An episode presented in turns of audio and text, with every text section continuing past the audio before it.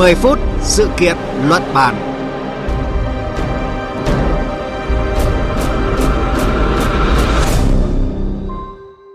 Thưa quý vị và các bạn, những làn sóng lây nhiễm mới, số ca mắc COVID-19 ở Mỹ, châu Âu với chuỗi ngày tăng kỷ lục vẫn chưa có dấu hiệu dừng lại.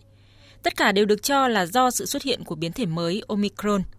Tuy nhiên, sau 2 năm chống dịch COVID-19, chính sách ứng phó của nhiều nước bắt đầu có sự thay đổi rõ rệt – ngoại trừ Trung Quốc vẫn kiên trì mục tiêu không Covid, thì hầu hết các quốc gia đều chuyển sang giải pháp vừa ứng phó, vừa sống chung với dịch.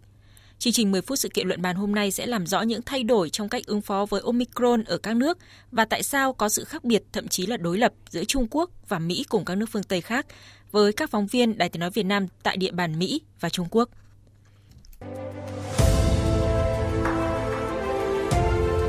Cùng cảm nhận chiều sâu thông tin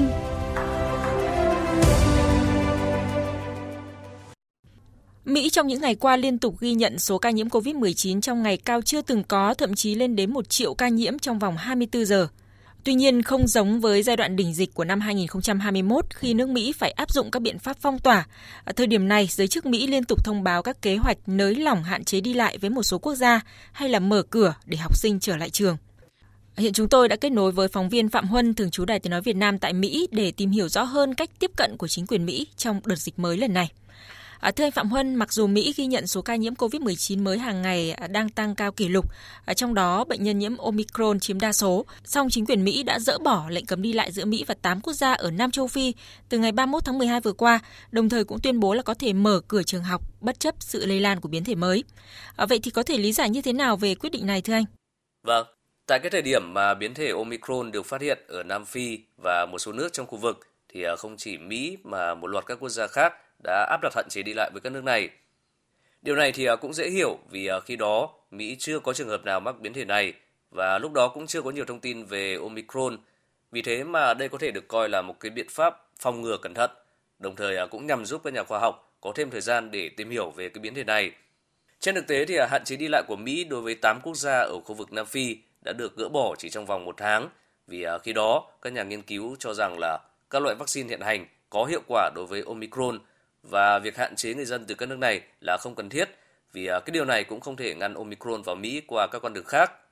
Việc chính quyền Tổng thống Biden kêu gọi các trường học tiếp tục duy trì mở cửa trong à, cái bối cảnh mà số ca nhiễm mới phần lớn là do Omicron đang gia tăng rất nhanh cũng đang gây tranh cãi ở Mỹ. Tổng thống Biden luôn theo đuổi cái cam kết tranh cử của mình, đó là mở cửa trường học và trong gói cứu trợ COVID-19 thì à, ông đã dành ra ngân sách lên tới 130 tỷ đô la để giúp các trường tăng cường xét nghiệm và thực hiện các cái biện pháp cần thiết để giữ an toàn cho giáo viên và học sinh. Việc thực hiện cam kết này cũng khá quan trọng vì à, năm nay sẽ diễn ra cuộc bầu cử giữa nhiệm kỳ của Quốc hội Mỹ và nếu Đảng Dân Chủ của Tổng thống Biden mất quyền kiểm soát ở Thượng viện hoặc Hạ viện hoặc à, cả hai thì à, cái điều này sẽ rất khó khăn đối với chương trình nghị sự và công tác hoạch định chính sách của Tổng thống Biden. Khác với một số nước đó là ở Mỹ, mỗi tiểu bang, thậm chí là mỗi thành phố có thể có những cái quyết định riêng của mình về chương trình và hình thức học tùy theo diễn biến dịch bệnh và không chịu sự tác động của chính phủ liên bang. Vâng, với Mỹ thì mỗi bang có thể có quy định riêng trong phòng chống dịch. À, song có thể thấy các giải pháp chung hiện nay ở Mỹ đó là linh hoạt, chủ yếu dựa vào tiêm vaccine và nâng cấp hệ thống y tế. Điều này cũng giống như cách làm ở nhiều quốc gia châu Âu. À, nhìn trên thế giới hiện nay thì Trung Quốc có lẽ là quốc gia duy nhất đang theo đuổi chính sách Zero Covid. Đợt dịch mới bùng phát với gần 2.000 ca nhiễm ở thành phố Tây An, tỉnh Thiểm Tây, Trung Quốc đã khiến khu vực này trở lại với các biện pháp phong tỏa nghiêm ngặt trong vòng 14 ngày. Nhà chức trách ở đây tuyên bố là chỉ dỡ bỏ các biện pháp nghiêm ngặt chống COVID-19 khi nơi này không còn ca nhiễm cộng đồng nào. Không có ca lây nhiễm trong cộng đồng, có nghĩa là các ca nhiễm mới thuộc diện đã cách ly, không có nguy cơ làm lan virus trong cộng đồng. Sau khi đạt được mục tiêu không có ca lây nhiễm trong xã hội, chúng tôi sẽ dần dần dỡ bỏ các hạn chế đối với toàn bộ thành phố Tây An. Và bây giờ thì chúng tôi xin kết nối với phóng viên Bích Thuận thường trú Đài Tiếng nói Việt Nam tại Trung Quốc để tìm hiểu rõ hơn. À, thưa chị Bích Thuận, à, trong khi Mỹ và nhiều nước châu Âu nới lỏng các lệnh cấm đi lại à, bất chấp biến thể Omicron thì Trung Quốc vẫn duy trì chính sách Zero Covid. Tuy nhiên những ngày gần đây khi mà dịch bệnh tại Tây An à, bùng phát tồi tệ nhất kể từ đợt dịch ở Vũ Hán thì đã đặt ra câu hỏi về chiến lược Zero Covid. À, vậy thì Trung Quốc có những gì để có thể duy trì chính sách không khoan nhượng với Covid thưa chị?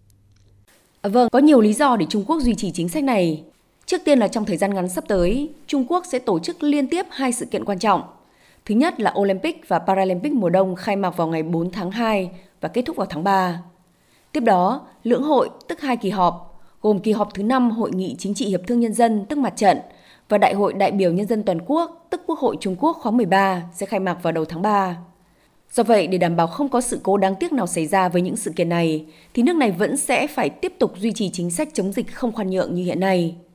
Bên cạnh đó thì mặc dù nền kinh tế Trung Quốc đang phát triển chậm lại vào những tháng cuối năm 2021 và gặp phải không ít khó khăn, nhưng khả năng cả năm vẫn tăng cao, ước tính là 8% theo dự báo của Ngân hàng Thế giới WB. Trung Quốc cũng có một chuỗi cung ứng và chuỗi công nghiệp khá hoàn chỉnh nên đảm bảo được khả năng tự cung tự cấp trong nước và phục vụ xuất khẩu. Đây cũng là nguyên do lãnh đạo nước này thực hiện chiến lược tuần hoàn kép, chủ yếu dựa vào phát huy nội lực trong bối cảnh thế giới vẫn còn nhiều biến động khó lường. Ngoài ra thì Trung Quốc cũng chưa hoàn toàn yên tâm về diễn biến dịch bệnh, về hiệu quả của vaccine và thuốc điều trị COVID-19 khi liên tục xuất hiện các biến chủng. Bằng chứng là mặc dù đã tiêm vaccine COVID-19 đầy đủ hai mũi cho hơn 85% dân số, nhưng dịch vẫn bùng phát lẻ tẻ và liên miên ở nhiều địa phương nước này. Nghiêm trọng nhất là Tây An, nơi được đánh giá là chỉ sau đợt dịch ở Vũ Hán. Có thể thấy Trung Quốc đang cố gắng có thêm thời gian an toàn trước khi có các loại thuốc và vaccine hiệu quả mới được phát triển.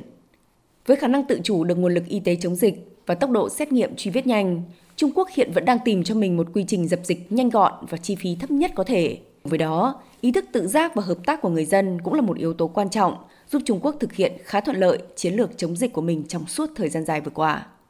Ờ, vâng, với góc nhìn từ hai khu vực có chính sách chống dịch đối lập ờ, từ Trung Quốc và Mỹ, thì ờ, theo anh Phạm Huân và chị Bích Thuận thì với những cái chính sách khác biệt ở các nước trong chống Covid-19, đặc biệt là trong cái giai đoạn đối diện với biến thể mới Omicron, thì đem lại kinh nghiệm và bài học gì cho việc chống dịch ở Việt Nam? Hiện nay thì Mỹ đang phải đối mặt với một cái làn sóng lây nhiễm mới và số ca nhiễm mới đã tăng rất nhanh, ngay cả trước khi xuất hiện biến thể Omicron. Điều này một phần là do các cái biện pháp giãn cách và quy định đeo khẩu trang được nới lỏng. Thêm vào đó là cái tâm lý chủ quan của người dân khi đã được tiêm vaccine. Hầu hết các hoạt động đều đã được nối lại, người dân cũng tụ tập và đi lại nhiều hơn. Bản thân Omicron đã là một cái biến thể có mức lây lan rất nhanh, cộng với những cái yếu tố tôi vừa nêu trên, rồi à, thêm vào đó là việc khi thời tiết lạnh thì các hoạt động chuyển dần vào môi trường trong nhà, đó là môi trường nơi virus dễ lây lan.